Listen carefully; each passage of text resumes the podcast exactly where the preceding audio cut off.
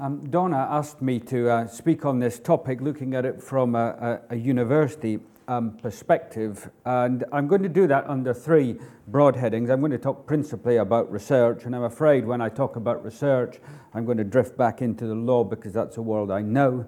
Um, although I'm not um, a cultural heritage lawyer, I have friends who are, but I'm not one myself. I'll touch briefly on teaching, and I'll also deal very briefly with um, what I would call wider engagement. And if you look at even a university strategic plan, you'll often find research, teaching, and wider engagement as the three pillars on which a university is built. Now, in relation to research, I hope Emily would forgive me if I said that cultural heritage law has not, until recently, been a major focus for research in UK universities. Now, at first sight, that seems very odd. If you take the slides that Donna showed at the beginning, we're dealing with an issue that's not new. The objects which are the subject of our discussion tend to be very old and of considerable significance to communities across the world, and one would expect them to be the subject of serious research. And of course, they are. They're studied in many departments of the university archaeology, history, classics. My point is not that the objects are not the subject of research, it's that the law relating to the cultural to cultural heritage has not been the subject of very significant and widespread research. Now, looking at it from a, the perspective simply of, of a lawyer, I want to take the subject in three bits, and I'll do it quickly. One is within national law, cultural heritage within national law. Then, secondly, between national laws. And then, thirdly, above national law, that is to say, as an aspect of international law. Now, if I take it within national law, why is it that cultural heritage law has enjoyed a low profile in the UK? Now, Timothy's already touched on what you might call the public law um, aspects of cultural heritage law and the, the regulation of um, land use and planning related matters. I am a professor of private law, and so I tend to look at it through the lens of private law. And a main plank of cultural heritage law is property law. Now, what we've seen this evening, in a sense, is people looking at property law from the perspective of intellectual property law. And that is a very important part of the picture. But if we looked at it as simply from personal property law, Timothy's already given um, the example of the, the, the, Mona Lisa, but you can have questions about who owns um, an asset or an object. Is it an individual? Is it a group? Is it a nation? How um, are these rights um, transferred?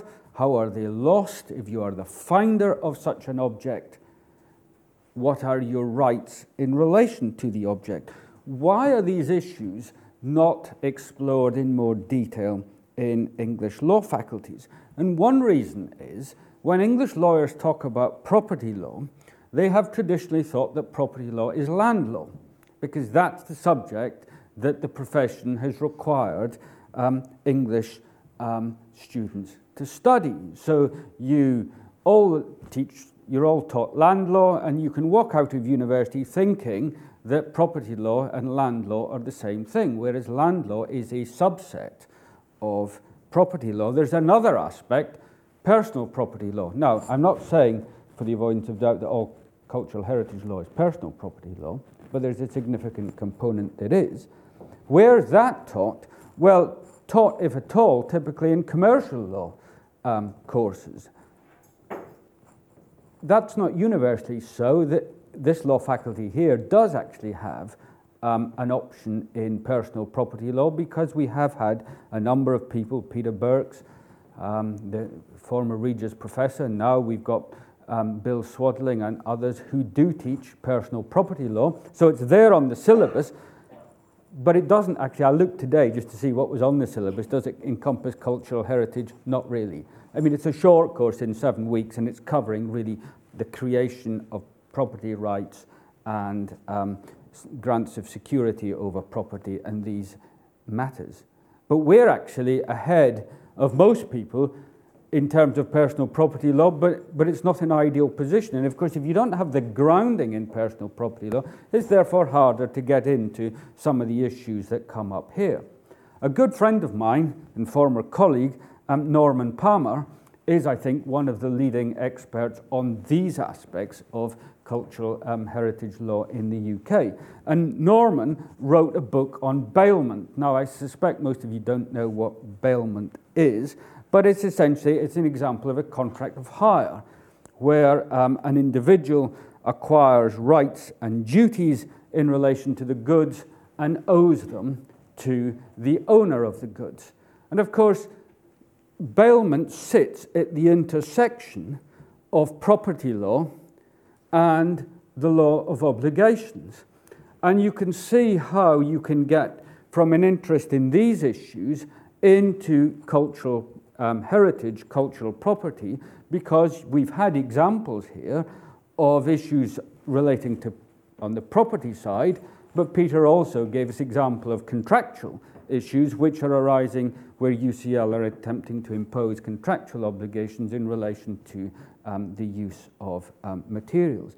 And from that, Norman has built up um, a practice as a barrister now, but also public service in areas of um, art and dealing with complex issues about import and export of cultural objects, claims for the restitution of unlawfully removed heritage material, and repatriation claims by indigenous people.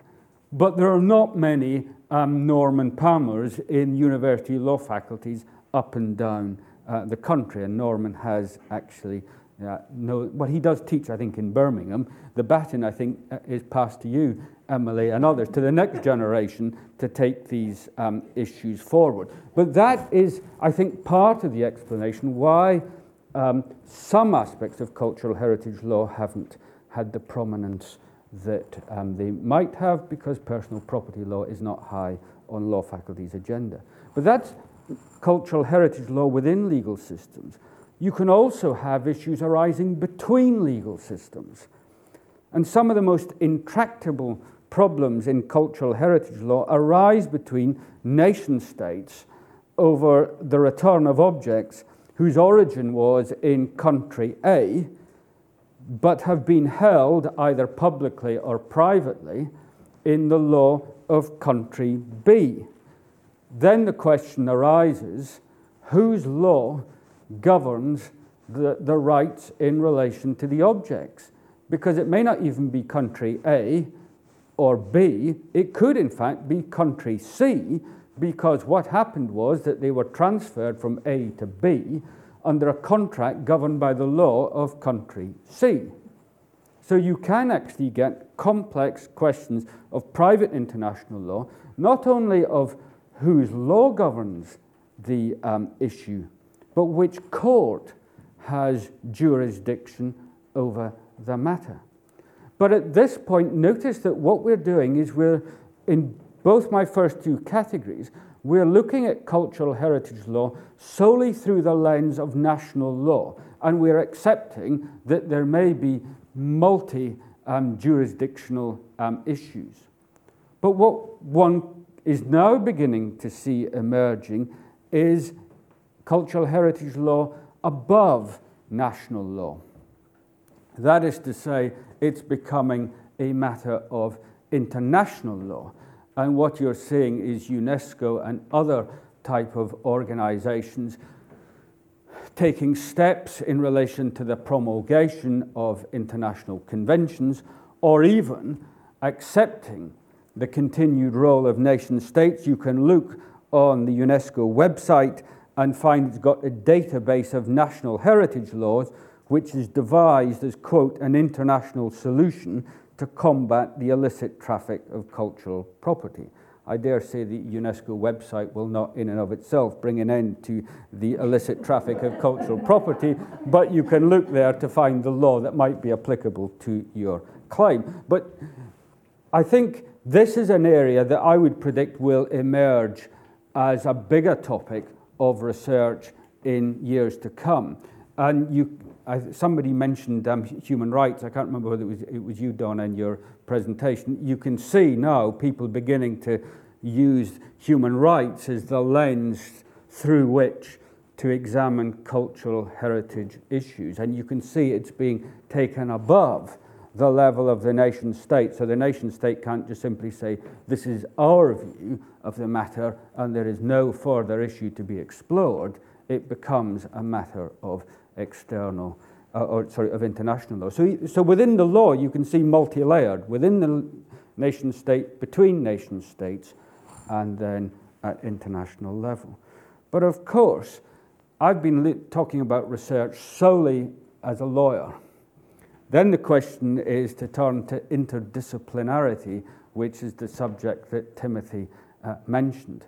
And one of the interesting th- things that confronts me as a, if you can use the word manager in, in relation to a university, is how do you um, encourage or foster new areas of research? I mean, one, one way is for the, the senior management, if you have it, to decide that issue A is going to be the topic for the next year and you tip centrally devoted funds into issue A. So we decide that cultural heritage law is going to be Oxford's main focus for the next year. Well, that's not how we operate.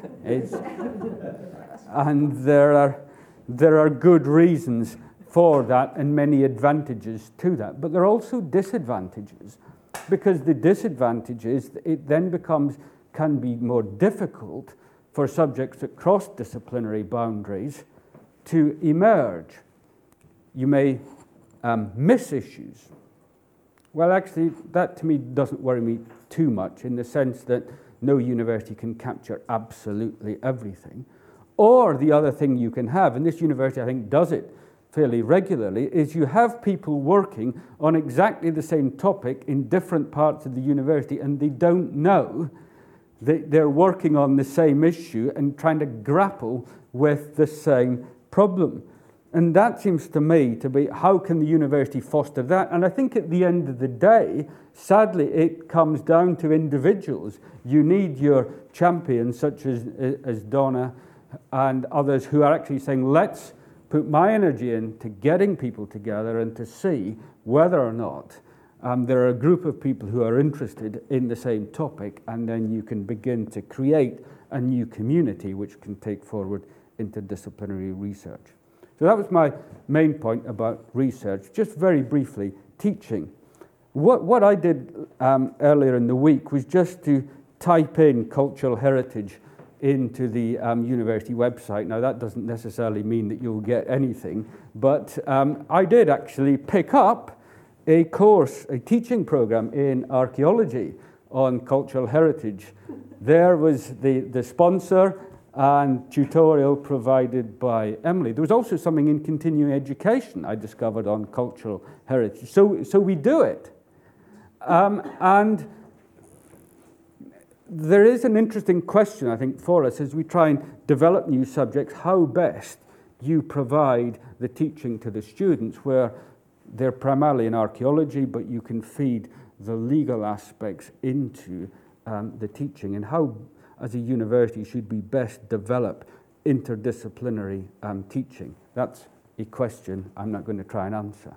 Last point this university has huge research output, great commitment to teaching, but it's also a curator of cultural heritage in the Bodleian Library, in the museums, we have objects of national and international um, significance. Um, their role was publicly recognized two or three years ago in the award of the um, Queen's Anniversary Prize, which encompassed the um, Bodleian Library, the four university museums, the Botanic Gardens, and the Beazley Archive. There you have a public recognition of the significance of our collections and the work that's done to make them accessible to the wider public. But there then comes a question, in my mind at least. There's all this re- there's research being done here. And what impact does that research have on the policies that the university develops in relation to the curation of objects and in relation to the obligations which are cast upon us in relation to the objects we have. Now, we, we have been fortunate. I mean, Mike in copyright has been active in the, the, the Bodleian for, for many years. So it's not that the expertise is missing, but we know that cultural heritage law raises issues of enormous sensitivity. Some of the examples that you gave uh, in, in the opening slides demonstrate that issue. And these issues can and will, at future times, apply to this university. And when they do, we need to be able to draw upon the research that's being done in order to advise the university as to how best to discharge its obligations. And it seems to me that the people doing the research might be the type of people who should be sitting as a curator of the library, as a visitor of the museum, so that the benefit of your research then can feed into the university in its wider curatorial responsibility for the objects which are in our possession so that we discharge our obligations not only to current generations but to future generations, but also, I think, to the past. Thank you very much.